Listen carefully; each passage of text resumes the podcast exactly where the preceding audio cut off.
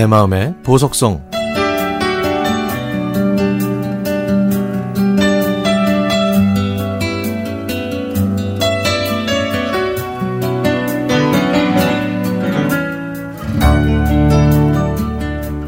신랑과 저는 요즘 걷기에 푹 빠졌습니다.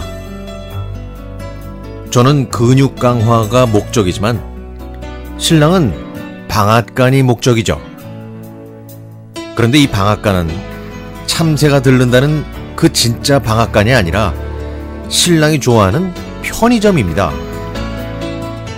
저희 동네에 오래된 세탁소가 사라지고 그 건물에 멋진 편의점이 들어섰거든요. 신랑이 일본에서 유학할 때 편의점에서 알바를 했었는데 그 추억 때문인지 그곳에서 있었던 일들을 저한테 자주 얘기해 줬습니다. 어묵도 맛있게 만들고 팔다가 남은 음식을 집에 가지고 갈 수도 있었다고 하면서요.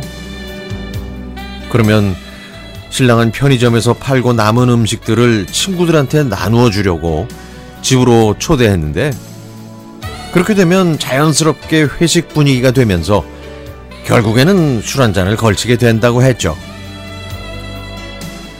그렇게 서로를 위로하면서 유학을 했다고 했습니다.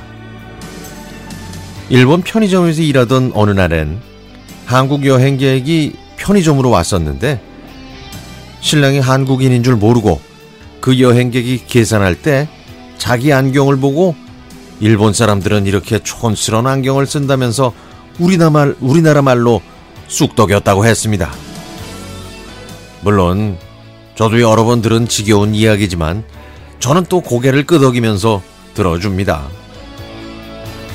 그러면 단순한 남편은 그런 줄도 모르고 또 신나서 일본에서 있었던 추억을 얘기하고 또 얘기하는 게 영락없는 어린아이죠. 그러다가 일본에서 일했던 편의점과 같은 이름의 편의점이 집 근처에 생겼더니 신랑이 자꾸만 그곳에 가고 싶어 하네요.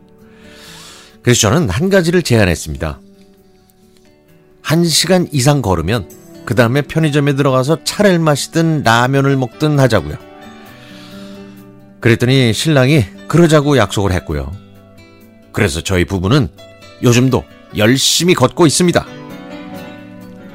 그런데 얼마 전에 편의점 사장이 부친상을 당해서 3일 동안 물을 닫는다고 하더라고요.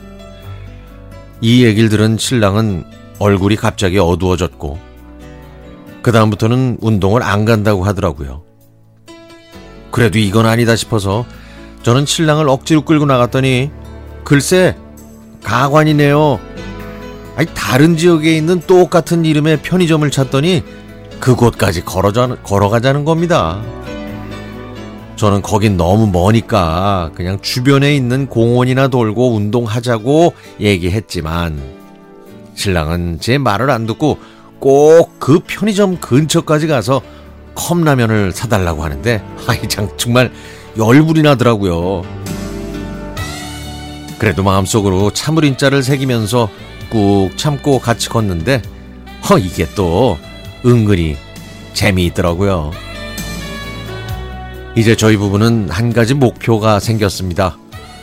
주변이 아니면 다른 지역의 편의점까지 탐방하러 다니기로요. 저희 신랑은 이슬이 아니라 추억을 먹고 사는 사람 같습니다.